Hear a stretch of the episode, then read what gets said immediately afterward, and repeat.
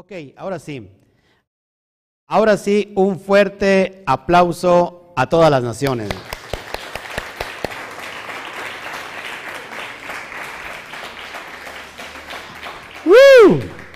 Bueno, pues estamos muy contentos hoy nuevamente con todos ustedes. Bienvenidos. Les saluda el pastor Oscar Jiménez Glés. este ministerio Cami Quijilá Mundial le abre los brazos a todas las naciones y que, y que hoy nos sentimos muy, muy gustosos, muy alegres. Así que sean bienvenidos todos mientras esperamos que la gente se empiece a congregar, a reunir, a hacer el cajal. Por favor, ayúdanos a compartir, darle me gusta en YouTube, en Facebook, darle me encanta, eh, en Facebook ponga el corazoncito y este y comparta, por favor, comparta por todos los medios posibles para que esta verdad llegue hasta donde tenga que llegar. Eh, saludamos a todos mientras esperamos que se componga el, ¿cómo se llama? Eh, la cuestión, déjeme aquí, ok, eh, la cuestión de, YouTube que se empiecen a añadir cada vez más y más. damos la bienvenida a los que ya están ahí conectados, de Mel Pizzi, Carlos de Sama, Luis Pérez, a todos los Talmidín, que no faltan, Alberto Ramos, Shabbat Shalom. Juan de Dios, bendiciones a todos. Gracias. Bueno, vamos a seguir con el tema, amados hermanos, y creo que es, práctica recurrente que nosotros vengamos al estudio eh, sano de la Torah de poder interpretar correctamente los textos, sobre todo del Nuevo Testamento, rápido solamente para traer una alusión de cómo se debe de interpretar. Nunca podemos sacar un texto fuera de contexto porque si no se vuelve un pretexto y, sacamos entonces una teología, un pretexto. Eh, el texto se analiza en el contexto inmediato. ¿Cuál es el contexto inmediato? Dos versos atrás. Eh, después, eso no es, no es suficiente, tenemos que ver el capítulo, de qué trata el capítulo, cuál es el contexto. Y después de eso, eh, tenemos que entender todo el contexto de la carta o del libro en sí. Y después de todo eso, tenemos que analizarlo a la luz de la Torah. Es decir, que tiene que concordar con el Tanaj. ¿Ok? Un texto que está aislado, al menos para que quepa una ideología, tiene que presentar al menos tres textos a su lado que sirvan como testigos, ¿sí? dando testimonio ese texto que está aislado eh, quiere, significa lo que estamos nosotros interpretando. Si fuera poco de todos estos análisis que te estoy diciendo, tenemos que saber en qué sentido está. ¿Está en Peshat? ¿Está en, en Remetz? ¿Está en Derash? ¿O está en Sot? Tenemos que ver en qué línea de interpretación se encuentra y por si fuera poco, tenemos que añadir todo el contexto histórico, literario, político y cultural y religioso. Todo eso para poder interpretar un texto. Seguimos otra vez con, mal, con mala internet, yo creo que nos vamos a, cambiar de compañía. Se me está poniendo el foquito aquí amarillo, naranja. Cuando está así, va y viene, es que está mal el internet. No sé qué está pasando, la verdad es que estoy, estoy, pero si, no sé. Pero espero que el Eterno nos dé este chance, permiso de terminar esto. Todos aquí, abrimos el capítulo 9, es continuación del 8. Y estamos viendo que hay un mediador de este nuevo pacto. ¿Quién es este mediador de este nuevo pacto? ¿Quién? Yeshua es el mediador de cuál nuevo pacto. Eh, estábamos viendo el contexto de que todo lo que está en lo terrenal, es decir, el templo, el Mishkan, eh, los ministerios levitas, es un reflejo y es una sombra de lo celestial, de lo divino. Eh, hablando del pacto de la ley, perdón, de los sacrificios, de los corbanot, eh, es simplemente semejanza de lo que está en los cielos. Y ahorita lo vamos a ir escudriñando. Eh, bueno, vamos para allá. Espero, espero que no se me corte. La verdad es que, bueno, vamos a declarar diferente. No se nos va a cortar. Adelante, esto va a seguir bien. Versículo 1. Ahora bien, aún en el primer pacto tenía ordenanzas de culto y un santuario terrenal nótese que ahí subrayé santuario terrenal. Verso 2, porque el Mishkan, el tabernáculo, estaba dispuesto así. En la primera parte, llamada el lugar santo, estaba el candelabro, la mesa y los panes de la proposición. Es el lugar santo. Esto ya lo hemos estudiado en las porciones. Y lo miras ahí eh, detenidamente, eh, en la pantalla hay dos, hay dos partes esenciáticas eh, que divide el lugar santo del lugar Kadosh Kadoshim. Tenemos el Misbeach Ketoret, que es la... y fuera de eso, acuérdense que estaba el, el abacro, que era lavarse las manos. a ver si, está, si sale ahí. Ahí vamos atrasadísimos, ¿verdad? Por lo mismo de la, de, la, de la mala señal que tenemos.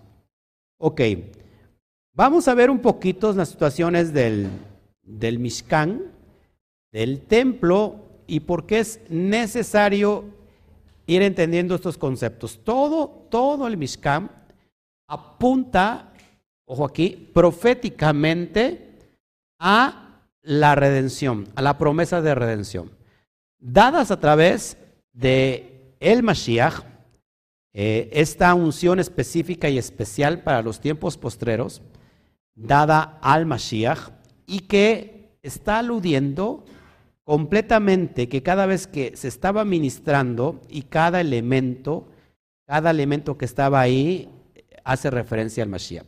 Si, nosotros, si nosotros lográbamos hacer una toma aérea, se puede decir que los campamentos estaban formados así y que desde, desde la toma aérea se formaba una especie de cruz.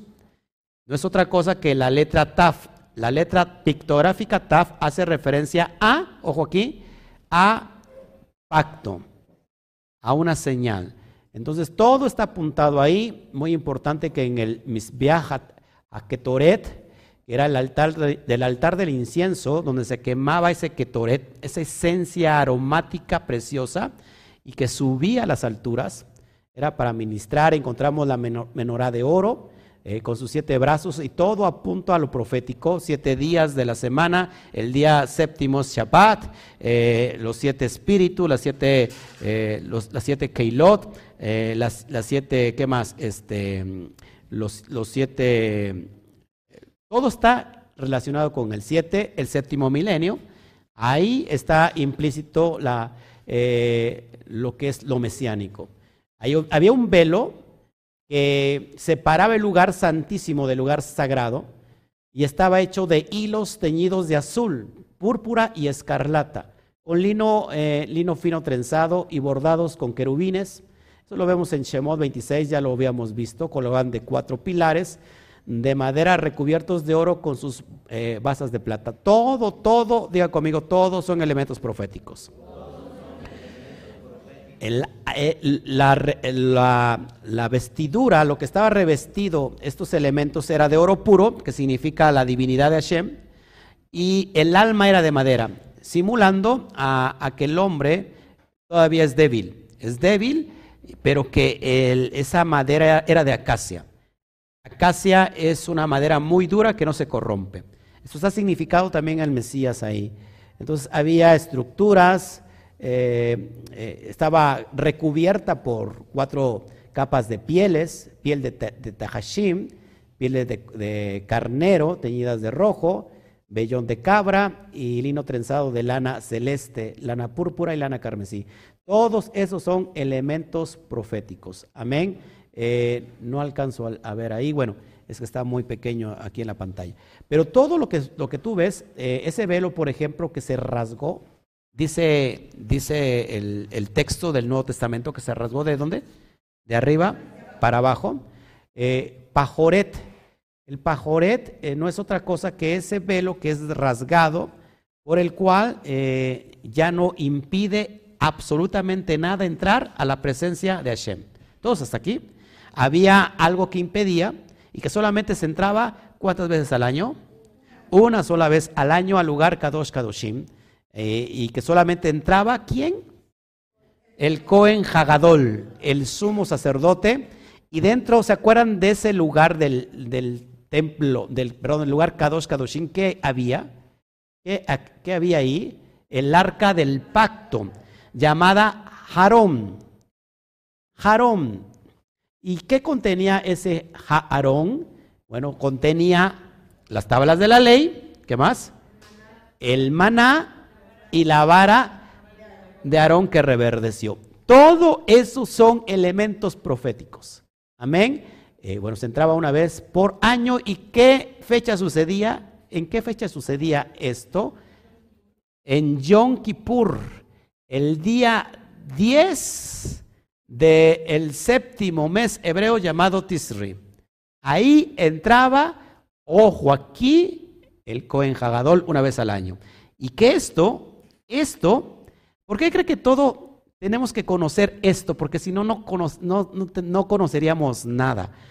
Esto hace referencia que este pacto que ha sido mejorado en Yom Kippur representa la segunda entrega de las tablas. La primera fue rota, quebrada por Moshe.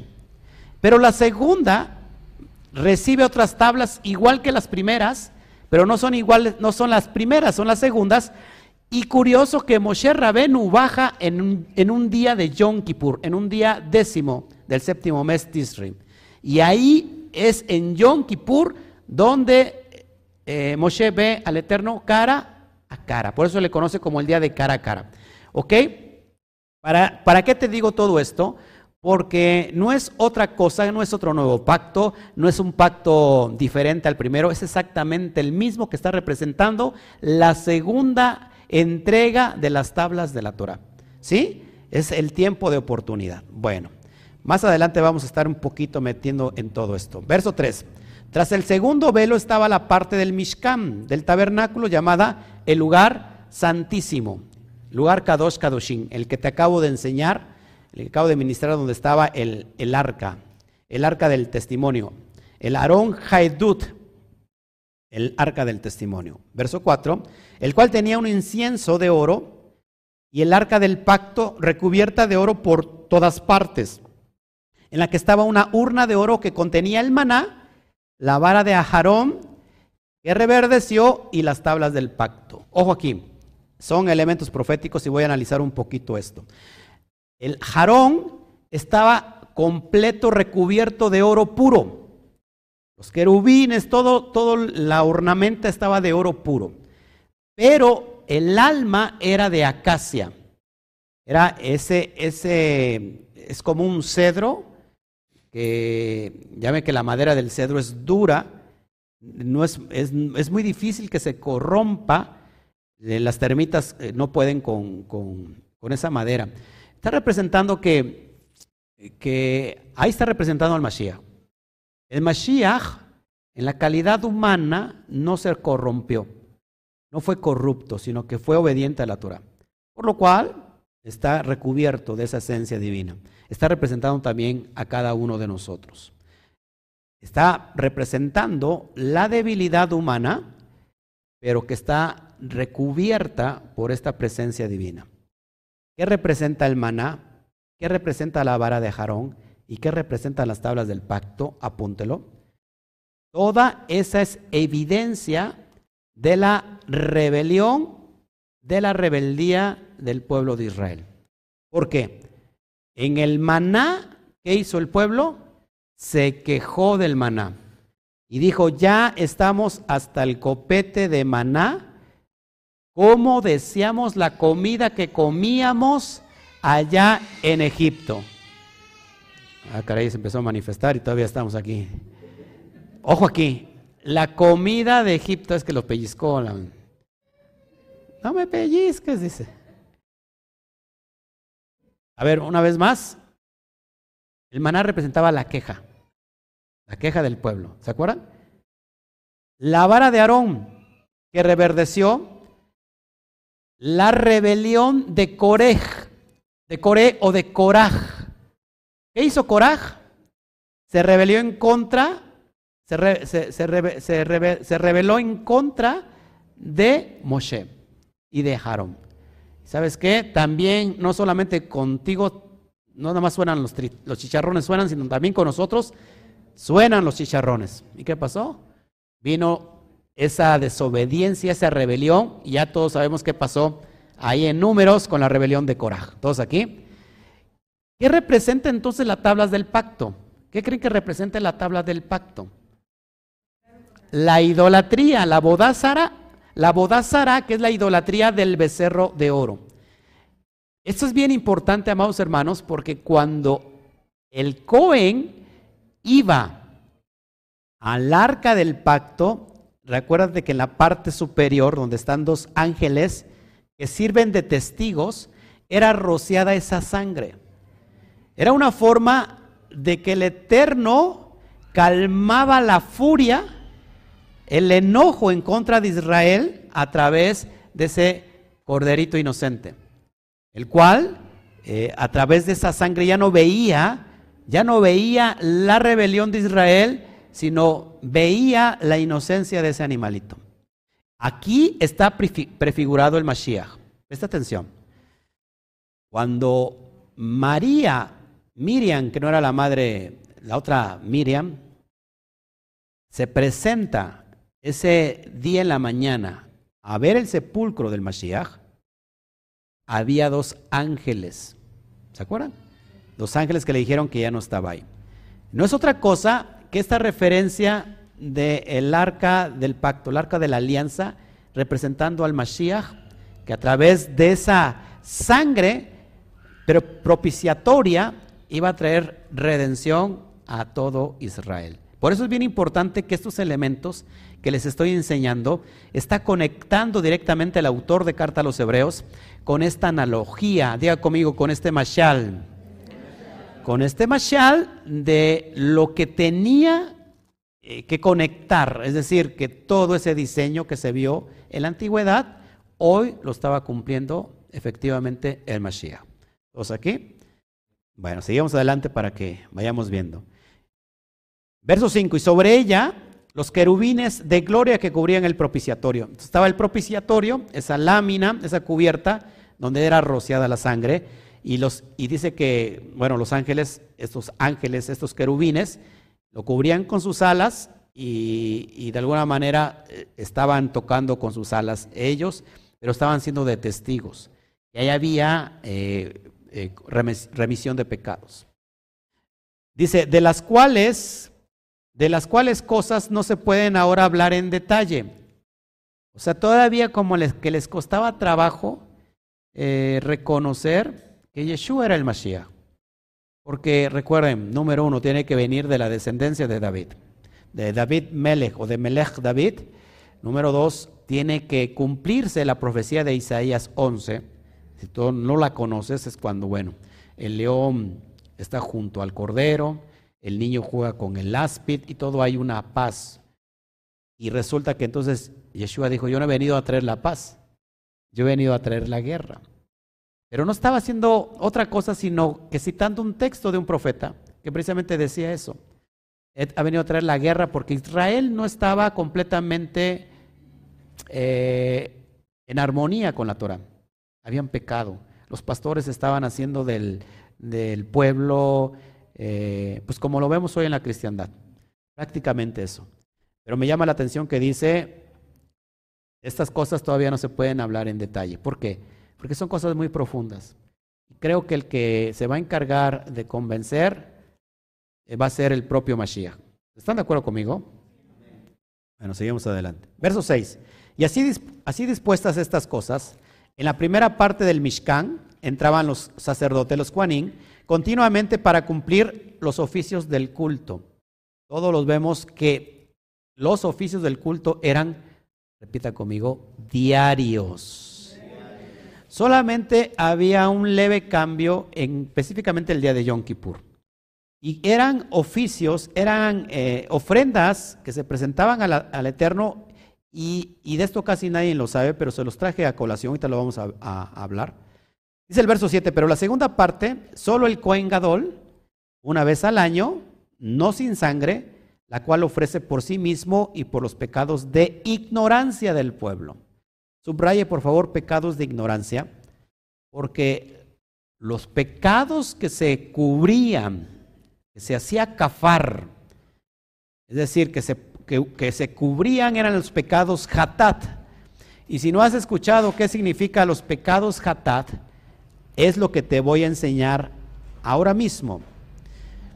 Vamos a ver que, para empezar, eh, a ver, déjame, los corbanot o las ofrendas viene de la palabra corbán.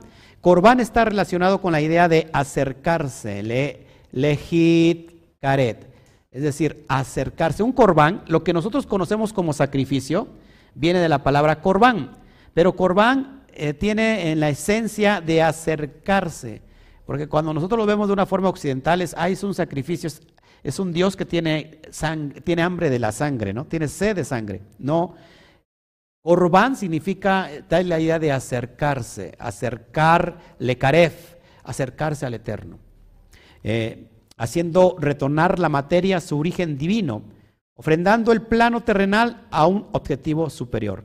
Por eso, amados hermanos, el diezmo, el, el macer, la sedacá es un corbán que desgraciadamente se ha tomado para desvirtuarse y hoy muchas personas, estando en las raíces hebreas, han dejado estos códigos que son de super bendición. Por eso este corbán, eh, que es uno de los más cercanos eh, al Yetzer Hará, porque eso lucha contigo en la cuestión de, la, de, la, lo monetario.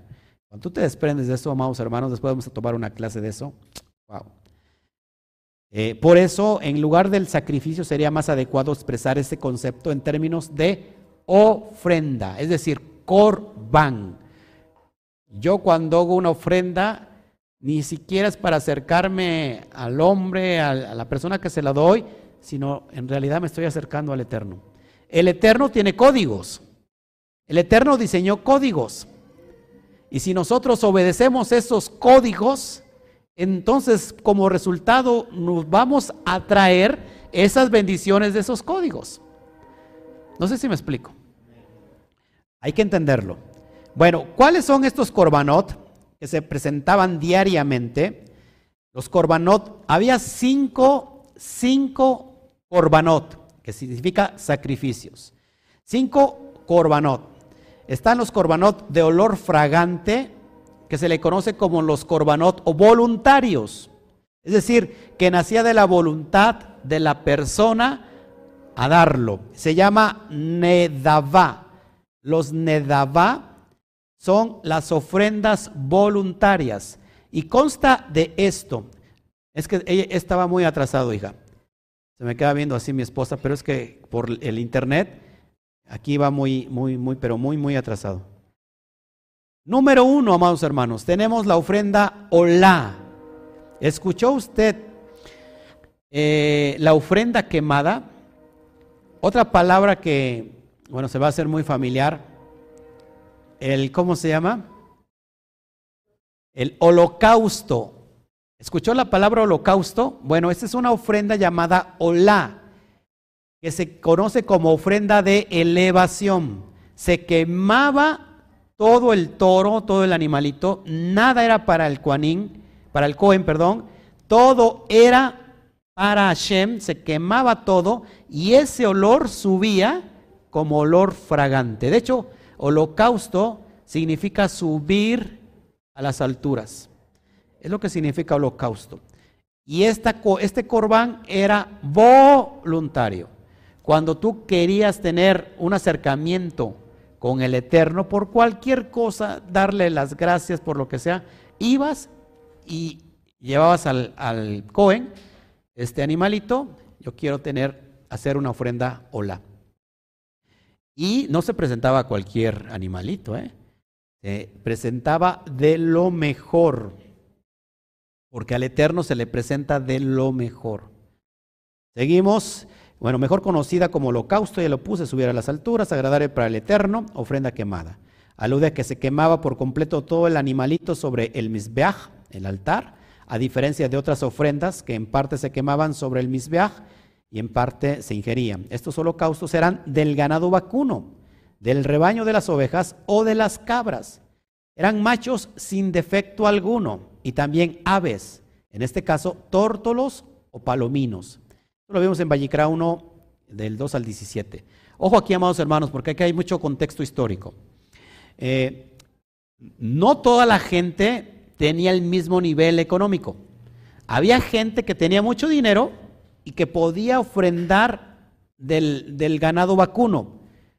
Lo mejor, sin, un macho sin defecto, lo mejor de lo mejor.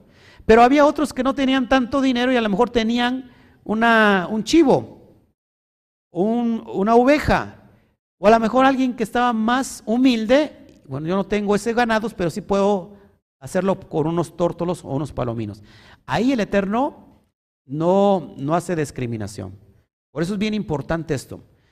¿Qué pasa en el primer siglo, en el tiempo del segundo templo? ¿Qué pasa cuando Yeshua entra y agarra a los cambistas a latigazos, tira las cosas? ¿Por qué se enoja? ¿Por qué se enoja el Mashiach? ¿Por qué se enoja si, si aquí estamos viendo que esto es Torah? Esto es lo que se presentaban las ofrendas quemadas. Bueno, ¿por qué? Porque las personas venían y venían a ofrendar su animalito. Normalmente sucedía esto en los salos regalín, en las fiestas de peregrinaje. Y venían, las personas humildes, traían sus palominos. Y cuando pasaban para el templo, los que estaban ahí, los campistas, o los cambistas que estaban vendiendo literalmente los animalitos, le decían, esos palominos no pueden pasar. ¿Pero por qué? Son sin defecto, nosotros los hemos estado observando, es lo mejor de lo mejor. No, no, no puedes, al menos que compres de los, de los nuestros. Y empezó el negocio. Lo mismo pasaba con, los, con, la, ¿cómo se llama? con el rebaño de ovejas.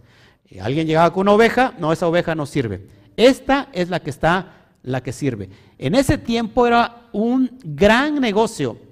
Y que quién se quedaba con esas, esas ganancias, increíblemente, muy pocos lo saben, Roma se quedaba con eso. Por eso vino Yeshua y tiró todo eso. Ese es el aspecto de la primera ofrenda Olá, que es voluntaria. Otra ofrenda es la ofrenda minja. Y esa es la, la ofrenda de oblación. La ofrenda minja. Esta es la única de todas las ofrendas que no tenía que ver con la muerte de un animal o con derramamiento de sangre, más bien tiene que ver con consagrar ciertos alimentos y bebidas al Eterno. Era también ofrenda de olor fragante y se quemaba, y lo que sobraba era para los Juanim. Además, estas ofrendas eran sin leudar. Eh, 2.11 dice que ninguna ofrenda que ofreceréis al Eterno será con levadura, porque ninguna cosa leuda ni de ninguna miel se ha de quemar ofrenda para el Eterno. Es decir, que en esta ofrenda se incluía los panes que se presentan en Shavuot con levadura, pero no era para, no era para aroma grato. Estas eran las ofrendas voluntarias y eran las ofrendas de oblación que tenía que ver con comida o con bebida. Apunta eso, por favor, que es muy importante. Después, esa es una ofrenda nuevamente voluntaria. Son tres voluntarias. La tercera eran las ofrendas Shelamín, o bien conocidas como las ofrendas de paz. Es decir, tú te sentías mal por algo, quizás no te sentías bien, quizás había un alejamiento con el Eterno, ibas y te presentabas delante del Kuanín y dices, yo quiero traer una ofrenda de paz. Solamente es para tener, estar en paz con el Eterno. Y estas, estas ofrendas que son muy importantes también, eh, era llevada a cabo quien anhelaba manifestar su amor hacia el Eterno y quería acercarse a Él. Era simplemente eso. Era una ofrenda también voluntaria y de olor grato, porque se quemaba una parte, pero otra parte no. Shelamí se deriva de shalom, paz, y alude a unificar dos cosas que están separadas, hombre y creador en este caso. Esta ofrenda pretendía establecer la armonía y la purificación con el Eterno. ¿Te sentías mal? ¿Cuántos de nosotros no nos hemos sentido mal? O sea, como que hay algo que te separó del Eterno, como que hay algo que tú fallaste. Bueno, ibas y presentabas estas ofrendas. Otra ofrenda. Ah, bueno, ¿qué más? De hecho, es la única ofrenda que no se quemaba del todo el animal, sino solo una parte de ella, pues ciertos miembros del animal se quemaban en el altar para el, para el Eterno. Ciertos miembros eran para los Juanín y otros miembros eran para el dueño mismo del animal sacrificado. A diferencia de otras ofrendas, vemos que aquí sí se podía hacer una, podía ser una hembra la que se ofreciera al sacrificio siempre y cuando no tuviera defecto. Aquí podía ser un macho, una hembra, no había ningún problema. Y una parte era para Shem, otra parte era para los, los, los y otra parte era para que él llevaba la ofrenda. ¿Sí? Las ofrendas de paz, Shelamin. Todas estas que te estoy enseñando eran voluntarias. Eran voluntarias. Las hacía cada quien de su corazón. Si la persona lo sentía así, lo hacía. Pero son, les voy a mostrar otras dos ofrendas que no eran voluntarias, eran obligatorias. ¿Y cuáles son estas? Vamos allá los corbanos obligatorios. Son en expiación por quien peca con una acción. Actuar exclusivamente en base a los deseos y transgredir la voluntad de Elohim es un comportamiento inapropiado para un ser humano. Sin embargo, por lo general, esto solo se aplica a alguien que transgrede accidentalmente, es decir, que hace una transgresión a la Torah de forma accidental. Quien peca intencionalmente no puede expiar con una ofrenda, como dice el versículo, y la sangre de tus toros no deseo, según dice Isaías 1.11, dice, soy harto de tus sacrificios, yo no deseo la sangre de tus toros. Y ese es en referencia a lo que, lo que estamos viendo. ¿Ok? ¿Cuáles son estas obligatorias? Son dos. ¿Y en qué consiste? Se, se llaman corbanot por el pecado y estas son completamente obligatorias. Una es la ofrenda hatat, es por el pecado de ignorancia. Por eso estamos leyendo el texto que, dice que se presentaba por el pecado de ignorancia. ¿Sí? A ver, aquí lo, lo, lo cito y lo leo. Ok. Verso 6, estamos leyendo el verso 6, y así dispuestas estas cosas, en la primera parte del Mishkan, entre los, los Juanín, continuamente para cumplir los oficios de culto. Pero en la segunda parte, solo el sumo Cohen, una vez al año, no sin sangre, la cual ofrece por sí mismo y por los pecados de ignorancia del pueblo. El, sacerdote entraba para ministrar en favor de los pecados suyos y los pecados del pueblo. Estos son los pecados por ignorancia, hatat. ¿Recuerdan que el Mashiach estaba en el madero y dijo, perdónalos porque no saben lo que hacen? Ojo aquí, eso es muy importante. Pecado de ignorancia. La palabra hatat significa error. Pecado viene de la raíz hatá que significa fallar, errar, pecar. Pecar por hierro significa pecar por ignorancia. Aunque sabemos que el desconocimiento, es decir, la ignorancia de la ley no exime su cumplimiento y de todas formas se debe pagar por ello. Por otro lado, Varios como este tipo de ofrendas debía hacerlas un cohen y este sacrificio debía hacerse para expiación, es decir, para cubrir el pecado. Para cubrir el pecado. Eso se llama expiar. Es decir, que el pecado no es que ya no esté, sino que el pecado estaba cubierto. Lo que estaba, ¿por qué estaba cubierto el pecado? Por la sangre del animalito. Lo que Hashem veía era la sangre y no el pecado. Todos aquí Va a llegar un momento que ese pecado definitivamente se va a ser borrado, no solamente cubierto. Es el pecado hatat, es el pecado de ignorancia. Y otro pecado que, se entraba para expiar era el pecado asham. Asham significa el pecado por la culpa. Una cosa que habías ignorado y que transgrediste cierta, cierto mandamiento por ignorancia. A ver, quizás, no sé, eh, alguna forma si lo aplicamos el día de hoy. Por ignorancia. El otro es Asham. Supongamos, hay que dar, hay que darse de acá al pobre. Y de repente, eh, bueno, se te presenta la oportunidad y quizás no te acordaste en ese momento y no lo diste. Entonces, ahí es un pecado de ignorancia. O sea, estás o sea lo ignorabas, se te pasó por alto. Erraste, pero no hay como, como que no hay tanto problema, ¿no? ¿Me entiendes? Porque, bueno, después vas y lo puedes, lo puedes realizar.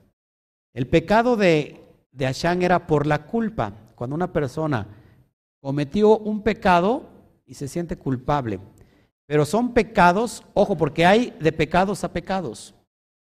Es decir, en, cada, en los pecados hay niveles. Si en los tinacos hay niveles, entonces imagínate, ¿no? ¿No? ¿No hay niveles en los tinacos? Bueno, te lo vamos a ver. El sacrificio Hashem puede ser por seis tipos. Por expropiación indebida de objetos del santuario, Hashem Meilot, es decir, entraba alguien y de repente tomaba a lo mejor algo hoy.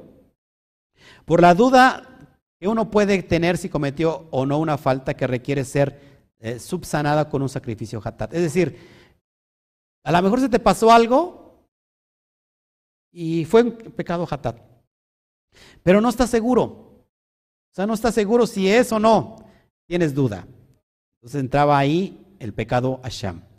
Otra por negar falsamente bajo juramento una deuda a un tercero.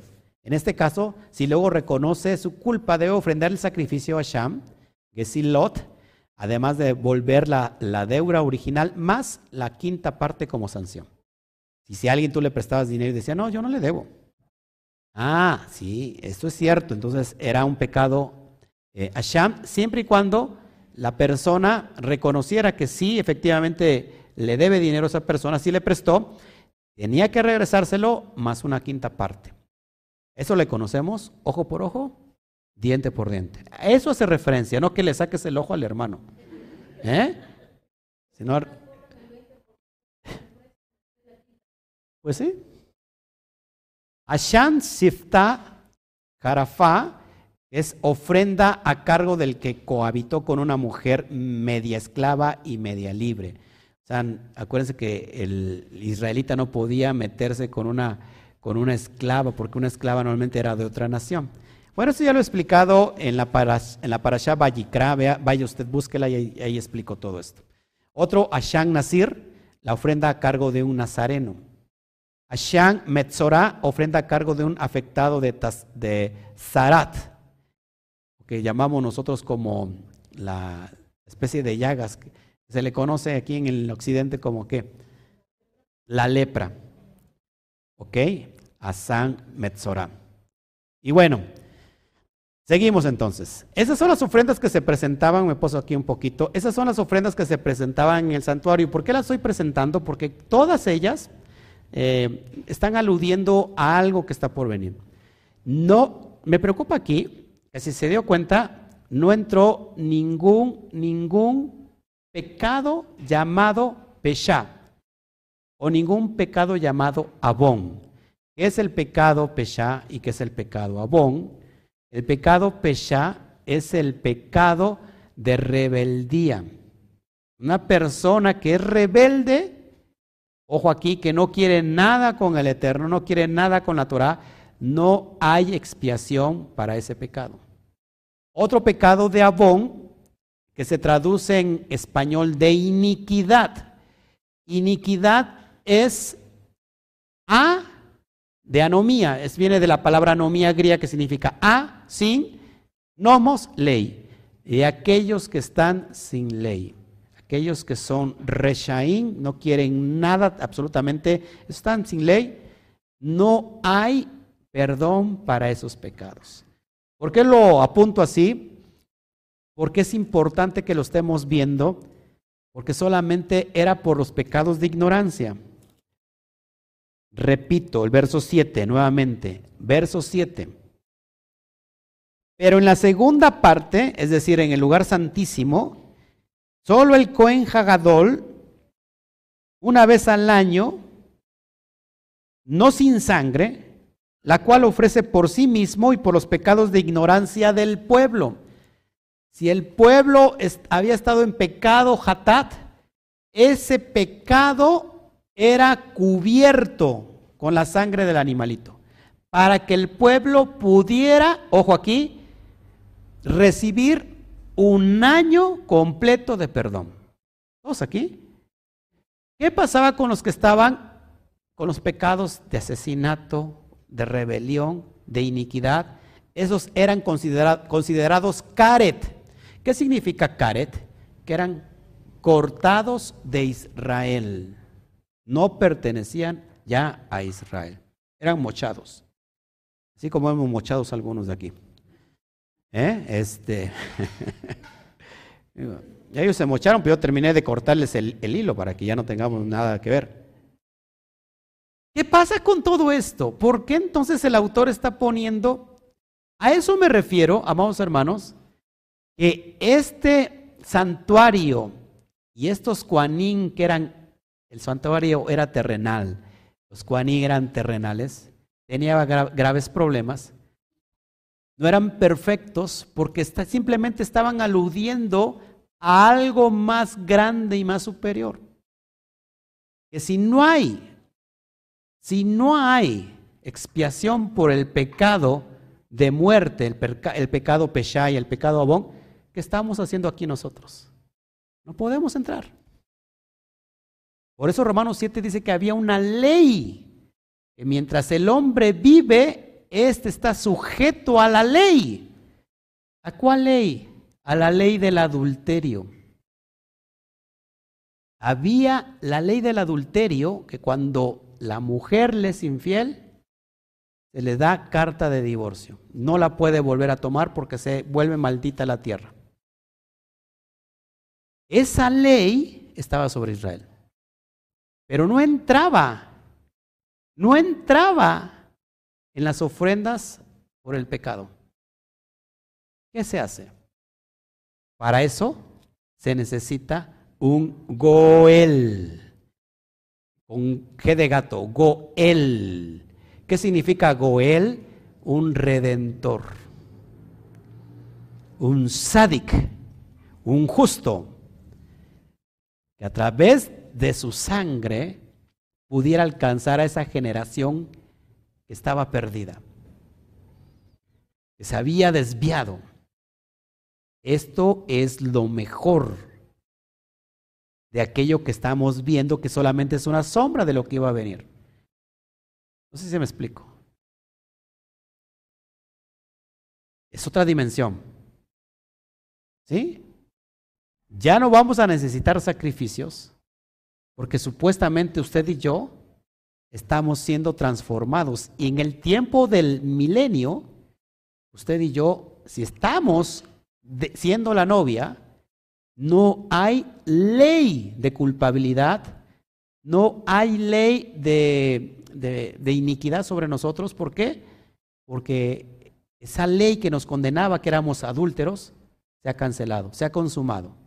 En ese madero donde dijo que ¿Se acuerdan que, había, que dice el texto que, que las cosas que nos eran contrarias a nosotros? Eso quedó cancelado. Era, ¿Cuál era el documento que era contrario a nosotros? No la Torah, la ley del adulterio. Por eso vemos la analogía de, de Oshia, o Oshea, que es Oseas, que representa aquel que se casa con la adúltera. No es otra cosa que una alusión a el Mashiach, que se va a casar con la adúltera y le va a dar hijos. Y que esta adúltera, una vez que está casada, se va a volver a sus amantes. Es la historia de Israel. ¿Cómo se llama la mujer de Osea? ¿Eh? Gomer. ¿Qué significa Gomer? Consumado es. Ha terminado. ¿Cuál fue la palabra que dijo Yeshua? Consumado es. Gomer. Voy por la adúltera. Cuando Osea fue por la adúltera, le dijo el Eterno, ve por la que amas. El problema es que la adúltera ya tenía precio, ya no era de él. Ahora está en venta porque está, es esclava.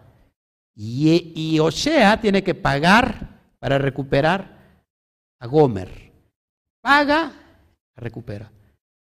Mashiach, en esa cruz, paga por Gomer. Y ahora esa mujer, Israel, es libre del pecado de la ley del adulterio, porque está consumado. Ahora el Eterno la puede volver a tomar como esposa. Me he acordado del desposorio cuando, de tu juventud, cuando andabas detrás de mí en el desierto. Jeremías capítulo 3. Se ha acordado, él dio carta de divorcio, no la puede volver a tomar. Pero había algo elemental que él conocía y que sabía que esto que nos está mostrando del Mishkan, que de hecho el Mishkan ya está, ya está revelado desde la primera letra con que inicia el relato bíblico, que es el Génesis, la letra Bet. Y la letra Bet es una tienda que, que vale dos. Ya sabía el Eterno que ese Mishkan estaba reflejado al principio de la creación y que ese era sombra de un Mishkan superior que iba a venir. Y que ahora no hay ley que nos atañe a no estar ya en Israel, porque se nos ha regresado la ciudadanía. Estábamos lejos de la ciudadanía de Israel, alejado de los pactos, alejado de las promesas, sin, sin, sin pactos, sin promesas, sin Elohim en el mundo. Pero ahora en el Mashiach nos hemos, nos hemos sido acercados. Y somos ahora herederos y coherederos de la promesa. Oseas capítulo 2 dice, a donde allá se les dijo, no son mi pueblo, no son mis compadecidos, ahora se les dirá, ustedes son hijos del Elohim viviente. Dale un fuerte aplauso al Eterno.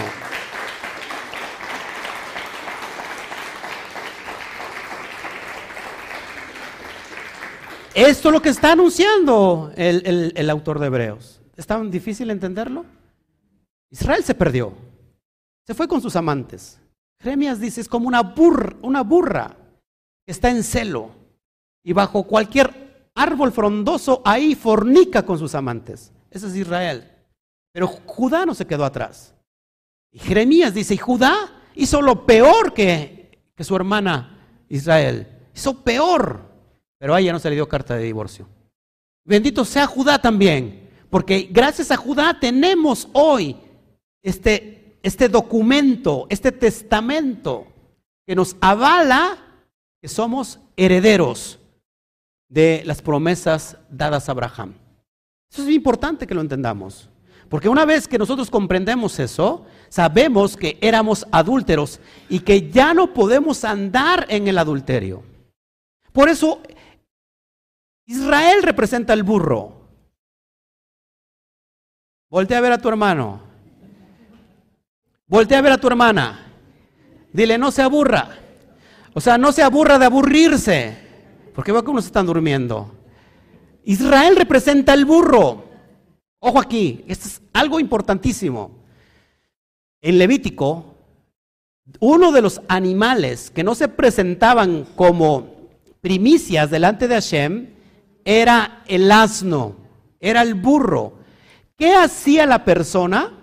Tenía que quebrarle el cuello al primogénito del burro. Pero si la persona se había enamorado con los ojitos del burro y las orejitas del burro, tenía que hacer algo para redimirlo. Ojo aquí. Y entonces en su lugar ponía un cordero, sacrificaba el cordero y salvaba al primogenio del asno. Por eso cuando vemos la imagen que Yeshua va montado en un burro, en una asna, está diciendo, estoy redimiendo a Israel, yo soy ese cordero que está puesto en lugar del burro para redimir a Israel. Eso es lo que significa. Pues la profecía del profeta Zacarías se cumple con Mashiach. Es decir, el cordero redimiendo al burro, a Israel. Qué cosa tan interesante. Y eso es lo que tiene que ver con nosotros. Se nos despreció, se nos dio carta de divorcio, pero no a Judá. Porque de Judá venía un, un una rama de Isaí, un Etzer, Yeshua HaMashiach. Y ese Netzer viene de la, de la casa de Judá. Bendito sea el Eterno que no le dio carta de divorcio, porque si no, entonces, ¿quién nos iba a redimir? ¿Quién es Israel para mí? Dice, Israel es mi primogénito. ¿Quién es Efraín para mí? Efraín es mi primogénito. Dice no seas, Efraín era un niño, yo lo enseñé a andar. Israel es, Efraín es precioso para mí. Y nos dio carta de divorcio. Pero tuvo un plan magnífico. Ese plan es el que te estoy mostrando hoy en Hebreos. Que lo primero no era perfecto. No porque no lo fuera, sino porque el Eterno no se podía desdecir por lo que dijo. El, Eterno dijo en, en Devarín, no se puede volver a tomar a la mujer que se le dio carta de divorcio. Porque se maldice la tierra. Y esta, mientras el marido viva, ella es adúltera. ¿Qué tiene que pasar? Se tiene que morir el marido. Porque entonces ya no hay culpabilidad de que sea adúltera y ella se puede volver a casar. Hashem no podía morir. Hay un mediador. Hombre. Tuvo que morir. Para que no hubiera ninguna ilegalidad. Para que Hashem en su amor volviera a tomar a Israel. Muere Mashiach. Está completamente todo saldado. Ahora esa mujer es libre del adulterio. Porque se murió un sádico, un justo. Y salvó para limpiar con su sangre a todo Israel. Y ahora entonces Hashem le dice, me he acordado del amor de tu desposorio. Te volveré a recuperar, te volveré a traer.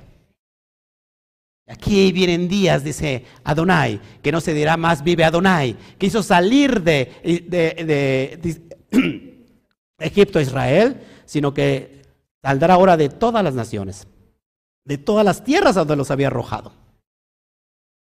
Ese es el segundo éxodo. ¿Se da cuenta qué tan importante es conocer esto? Sigo leyendo. Ay, ay, ay. Estoy muy emocionado y se me, se me está trabando el, el cassette, el cassette, el cassette, el cassette, el cassette. Verso 9.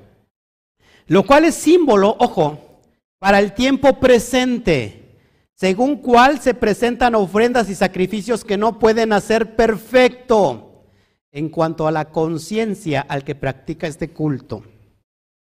¿Qué se necesitaba? Mucho más que la conciencia. Podía ser alguien muy consciente, pero ¿sabes qué? ¿Qué hace el Eterno? Yo no lo puedo perdonar, porque está establecido aquel que pecare, ese mismo morirá. Tengo que cortarlo de Israel. No lo puedo admitir. Él se, ya tenían el plan diseñado que lo que está arriba es más grande que lo que está abajo. Sigo. Verso 10. Ya que consiste solo en comidas y bebidas. Es lo que te estoy enseñando. ¿Qué se presentaba? Ofrenda, hatat y asham. Y las, y las ofrendas de paz eran, tenía que ver con comidas y bebidas. ¿Sí? ya que consiste solo en comidas y bebidas de diversas abluciones. Estas son las ofrendas que te acabo de mostrar. ¿Las ofrendas qué? Shelamín. Y ordenanzas acerca de la carne impuestas hasta el tiempo de reformar las cosas. ¿Cuál es el tiempo para hasta reformar todas las cosas? ¿Quién me lee rápido Hechos 3.21, por favor?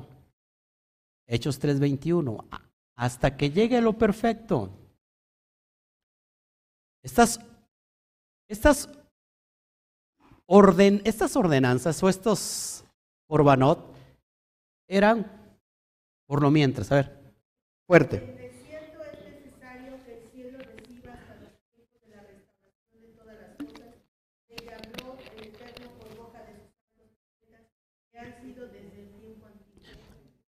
¿Cuándo va a ser retenido Yeshua, el que hoy está siendo situado como el Cohen hasta el tiempo de la restauración de todas las cosas. ¿Cuáles todas las cosas?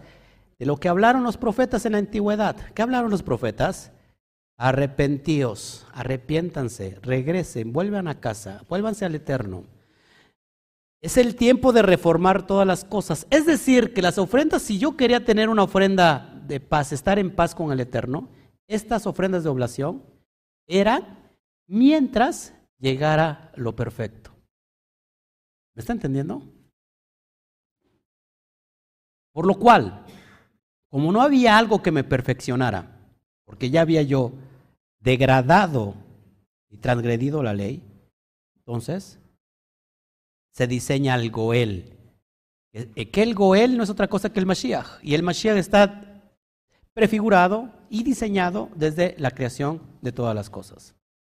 Ya el Eterno es como el autor el, editor, ¿cómo se llama el, que produce una película? El productor de una película, cuando la, la, produce, no es que vengan las ideas y la está, en el momento la está grabando, sino que ya tiene todo el guion escrito. Hashem tenía todo el guion escrito. Ya sabía cómo iba a funcionar todo y él sabe el final de todas las cosas. Es bien importante esto. Verso 11, pero estando ya presente el Mashiach, Cohen Hagadol de los bienes venideros, de los bienes venideros, por el más amplio y más perfecto Mishkan, ojo, no hecho de manos, es decir, no de esta creación. ¿Cómo es el Mishkan? Celestial. ¿Está usted entendiendo? Celestial. Sigo. Se dan cuenta que todo tiene que ver con lo celestial. Verso 12. Y no por sangre de machos cabríos ni de becerros, sino por su propia sangre.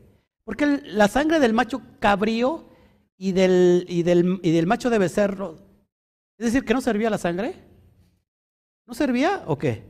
No servía para el pecado que te estoy enseñando, que es el pecado abón o el pecado peshá. Es decir, el pecado de iniquidad, el pecado de, de rebeldía. Dice, leo otra vez, y no por sangre de machos cabríos ni de becerros, sino por su propia sangre, entró una vez para siempre en el lugar santísimo, habiendo obtenido eterna redención. ¿Cuándo? ¿Cuándo? El contexto es de los tiempos venideros. ¿Sí? ¿Estamos entendiendo? Verso 13. Porque si la sangre de los, toros y de los machos, estamos hablando de las ofrendas olá, las ofrendas también por el pecado hatat, y de los machos cabríos y las cenizas de la becerra rociadas a los inmundos, santifican para la purificación de la carne, es decir, para el cuerpo, para lo terrenal, para lo que es pasajero, para el momento. No sé si me explico, pero hay algo que es para siempre, eterno, celestial. Isaías 1.11 me, me salta mucho la atención porque dice, ¿para qué me sirve, Adonai, la multitud de vuestros sacrificios? Hastiado estoy de holocaustos, de carneros y de cebo de animales gordos. No quiero sangre de bueyes, ni de ovejas, ni de machos cabríos. El Eterno estaba ya hasta el copete porque estas ofrendas les permitía estar errando una y otra vez. Lo que quería el corazón, lo que quería el Eterno, en realidad, no quería hacer sacrificio de toros, de becerros, lo que quería el sacrificio de la propia persona. Es decir, que se dé la propia persona en sacrificio. Es lo que quiero, un corazón contrito y humillado. Quiero obediencia, más allá de sacrificios. El mejor sacrificio es la obediencia. ¿Se acuerdan qué le dijo Shaul? ¿Qué le dijo el profeta Shmuel a Shaul? Se te mandó a matar a, a todos los, este, se olvida el nombre, a los amalecitas, Amalej. ¿Qué pasó? ¿Por qué no obedeciste? No, sí, maté a todos. ¿Y qué, qué es ese balido que escucho allá atrás? Ah, lo que pasa que son los becerros, la carne gorda, es para el Eterno. ¿Y por qué perdonaste la vida del rey? El Eterno dijo que todos, mejor es que la obediencia que los sacrificios. ¿Cuál es la mejor, el mejor sacrificio que le puedes dar a Shem? La obediencia. Presentad vuestro, vuestro cuerpo santo, agradable. Es el mejor, la ofrenda de sacrificio que puedas tener. Es tu propio cuerpo. Es lo que el Eterno quiere. Eso es lo perfecto. Porque el otro es imperfecto. Porque solamente es por, por el momento. Por el momento, el Eterno no quiere por el momento, el Eterno quiere por siempre. Quiere que obedezcamos una vez por todas. Amén. Verso 14. ¿Cuánto más la sangre del Mashiach? El cual, mediante el Espíritu Eterno, se ofreció, a sí mismo sin mancha. A Elohim, a Shem, limpiará vuestras conciencias de obras muertas para que sirváis al Elohim vivo. ¿Qué son las obras muertas? Lo vimos al principio de los capítulos, es el pecado. El pecado son las obras muertas. Sangre del Mashiach bastó, del sádic, del justo. Ya nadie te condena. Ya nadie te condena.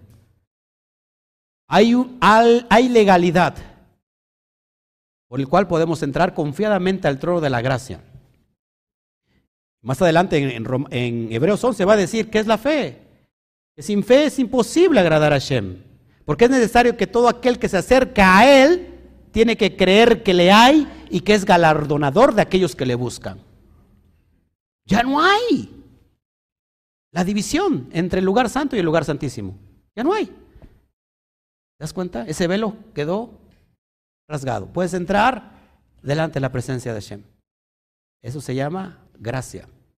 Y la gracia estaba estipulado desde siempre. La Torah es gracia. Verso 15, así que por eso, por eso es mediador de nuevo pacto. Ya ves, todo lo que estoy explicando dice, por eso es mediador de un nuevo pacto para que interviniendo, eh, para que interviniendo muerte para la remisión de las transgresiones que había bajo el primer pacto, los llamados reciban la promesa de la herencia eterna. No podíamos pertenecer a la herencia porque algo que nos, había algo que nos acusaba. Pero ese algo que nos acusaba, que es la ley del adulterio, ya no está presente. Ha quedado anulado. Ahora pertenecemos a esa promesa de herencia eterna. Las promesas dadas a Abraham, Isaac y Jacob. Y que no es otra cosa que el Evangelio. Ese es el Evangelio. ¿Sí seguimos o no? Verso 16. Porque donde hay testamento, es necesario que intervenga muerte del testador. Normalmente cuando a alguien se le otorga un testamento, eh, por ejemplo los padres a los hijos, hay unas cláusulas que dicen, bueno, se cobra herencia cuando muera el, testador. Se hace legalidad eh, el que recibe la herencia. Sigo, sigo adelante. Verso 17, porque el testamento con la muerte se confirma pues no es válido entre tanto que el testador vive, haciendo referencia a la ley del pecado de adulterio. El hombre, el marido, una vez que está vivo, está la ley de la que fue infiel sobre él, la ley del pecado de adulterio. Murió este y ahora queda libre de esa ley y ahora sí es, eh, propicio para que pueda recibir la herencia. Les acabo de explicar hace un ratito. De donde ni aún el primer pacto fue instituido sin sangre. De donde ni aún el primer pacto fue instituido sin sangre. Sangre de la remisión de pecados. Porque habiendo anunciado Moshe todos los mandamientos de la ley a todo el pueblo, tomó la sangre de los becerros y de los machos cabríos con agua, lana, escarlata e hisopo, y roció el mismo libro y también a todo el pueblo diciendo, esta es la sangre del pacto que Hashem os ha mandado. Verso 21, y además de esto roció también con la sangre el Mishkan y todos los vasos del ministerio, todos los utensilios. Verso 22, y casi todo es y casi todo es purificado, según la ley, con sangre, y sin derramamiento de sangre no se hace remisión. Tiene que haber sangre de por medio para que haya una remisión de esos pecados. Verso 23. Fue pues necesario que las figuras, ojo aquí, de las cosas celestiales fuesen purificadas así, pero las cosas celestiales mismas con mejores sacrificios que estos. es el mejor sacrificio que un sacrificio de un animal? Que nosotros mismos seamos el sacrificio. Verso 24, porque no entró el Mashiach en el santuario hecho de mano, figura del verdadero, sino con el cielo mismo para presentarse ahora por nosotros ante Hashem. Él entró a la dimensión celestial, ahí donde está la presencia de Akadosh Baruchu. Para presentarse, ojo, en defensa por nosotros mismos. Hashem, estoy cumpliendo la Torah. He cumplido el propósito del Mashiach. El Mashiach está en mí. He hecho libre a través de la obediencia a todo Israel. No hay condenación alguna. No sé si me explico.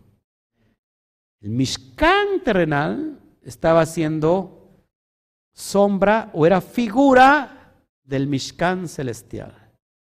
Ahora tú y yo somos ese Mishkan también. Mashiach entró al cielo mismo. Tenemos abogado para con Hashem. ¿A quién? A Yeshua, siendo el Cohen Hagadol, que se presenta delante del Eterno para la purificación no solamente de él mismo, sino de todo Israel. y con Israel todas las naciones. ¿Por qué?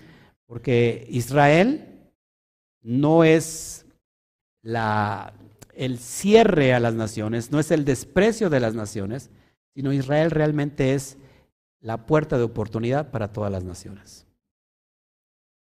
Ya voy a terminar ahora sí. Verso 25. Y no para ofrecerse muchas veces, como entra el Cohen Gadol en el lugar santísimo cada año con sangre ajena. La sangre ajena era la sangre de los animalitos. La sangre propia es la del Mashiach. Es decir, que tú y yo como, como tipo de Mesías tenemos que presentarnos delante del Eterno con nuestro propio sacrificio que es nuestro propio cuerpo. Pero dice que estos entraban, estos Kuaní entraban cada vez al año, una vez al año, y Mashiach no tiene necesidad de entrar todos los años, porque la obra que hizo, obedeciendo la Torah, fue completa. ¿Te das cuenta? Un hombre trajo el pecado por su desobediencia y condenó a toda la humanidad. Luego, el postrer, Adán, por la obediencia, trajo la bendición a toda a todo Israel. Y si la unidad y si la y si las naciones lo permiten también a las naciones. ¿Fácil? ¿Es difícil entender esto? No. Verso 26. De otra manera, le hubieran sido necesario padecer muchas veces desde el principio del mundo, pero ahora, en la consumación de los siglos, se presentó una vez para siempre por el sacrificio de sí mismo para quitar de en medio el pecado. Nuevamente, pecado de Hatat no, pecado de Asham no. ¿Cuál pecado? Pecado Pesha y pecado Abón. Esos que no tienen remisión él se presenta para esos pecados. Verso 27, y de la manera que está establecido para los hombres que mueran una sola vez, y después de esto, el juicio. El juicio. Nótese la importancia de esto. Adonai tiene que ver con, una, con dos cosas claves. Cuando Adonai está representando el Gesed, la bondad, cuando Adonai le quito la letra Aleph a la palabra Adonai, me queda la palabra Din. Y Din significa juicio. Bendito sea el Eterno que nos ha dado Adonai. Es decir, que nos ha dado la bondad de Hashem. Y que en lugar de juicio nos da la bondad de Hashem. ¿Ven? Verso 28. Así también el Mashiach fue ofrecido una sola vez para llevar los pecados de muchos y aparecerá por segunda vez sin relación con el pecado para salvar a los que le esperan. ¿Cuántos están esperando a el Mashiach?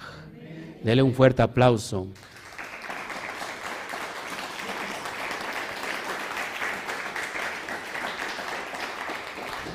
Bueno, pues ahora sí que e, eso es todo, amigos. Eso es todo y este esperamos que cuando terminemos esta carta, ya estamos vamos a entrar al capítulo 10, son solo 13 capítulos. Cuando terminamos esta carta, que quede muy claro cuál es la verdadera identidad de Yeshua HaMashiach. ¿Cuál es la verdadera esencia y naturalidad? Una vez eso, podamos seguir avanzando como debe de ser. Amén. Así que gracias a todos los que han estado con nosotros, eh, que el Eterno me los bendiga. Si hubiera alguna pregunta, alguna duda, con, gusto si me puedes ayudar. Si, si, hubiera acá alguna duda de lo que expusimos, ¿no? Sin dudas.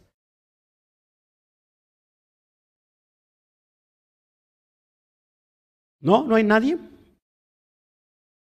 Bueno, pues gracias a todos los que nos están viendo. Em, bueno, Manzana Pacheco pone ahí una P, pero pues no sé de P de qué. P de pastor. de como que es como que es un mensaje subliminal y bueno, a mí no me gustan los mensajes subliminales. Bueno, gracias a todos, la verdad es que gracias por estar con nosotros, Shabbat Shalom, bueno, ya Shawatov, Nilton, ya tenía rato que no te conectabas con nosotros. Saludamos a todos, del otro lado no hay, no hay comentarios. Bueno, si, si hubiera algún, algún comentario, alguna pregunta, con gusto antes de irnos, nos vamos a retirar de la escena y, vuelvo a ser, eh, cuando me bajo de aquí, vuelvo a ser el mismo de siempre. Este, batallamos por ser eh, certeros cuando damos el mensaje porque eh, tenemos mucho temor y temblor a errar, porque hay mucha gente que nos está viendo del otro lado y que cuando no, cuando se desvirtúa la correcta interpretación, bueno, pues ya tenemos un grave problema. Creo que esos son los tiempos donde el Eterno no solamente me está hablando a mí, está hablando a muchos que ha escogido entre las naciones para revelarles eh, la correcta interpretación. Así que esperamos que eh, ¿cómo se llama? Eh, dentro de poco, eh, que esto ya se está cumpliendo aparte, 2021 es un, es un año de retos.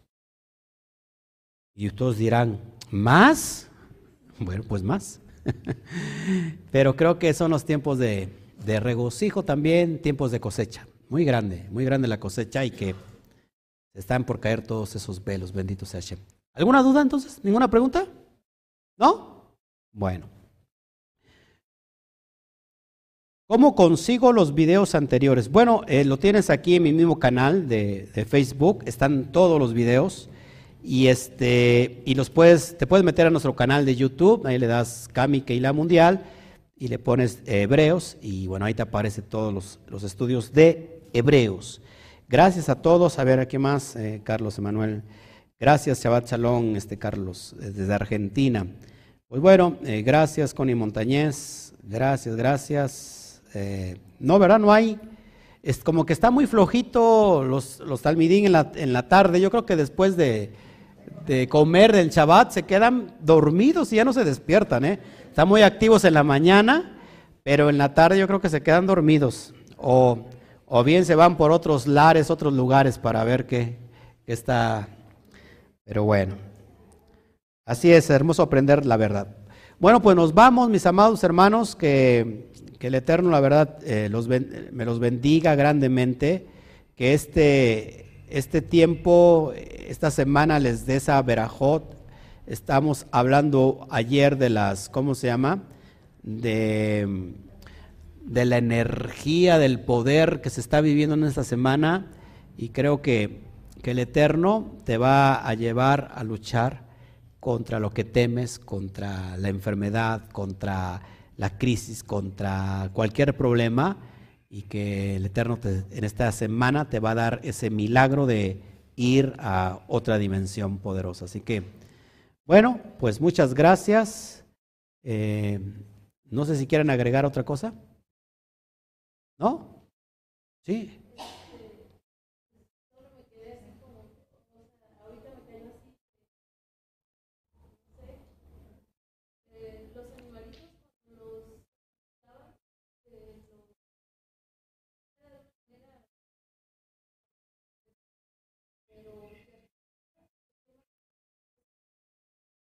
¿Mm?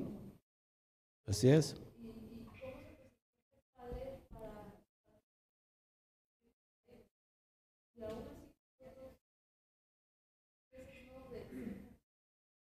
Acuérdense, amados hermanos, ¿eh?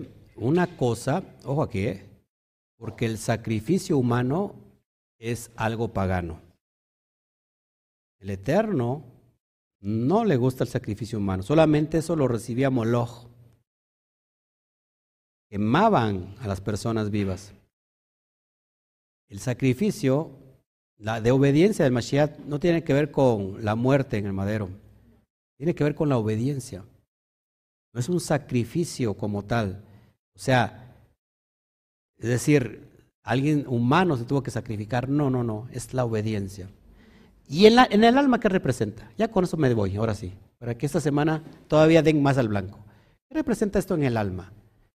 Es el sacrificio del Mashiach en ese madero. Es sacrificar tu propio ego. Cuando tú ves ese madero, es que tu ego tiene que estar muerto, sacrificado. Un lado está un ladrón malo y de otro está alguien que se arrepiente. ¿Qué representa eso? Yetzer Hara y Yetzer Hatov. Yetzer Hara, mala inclinación, la carne, y de este lado está tu alma.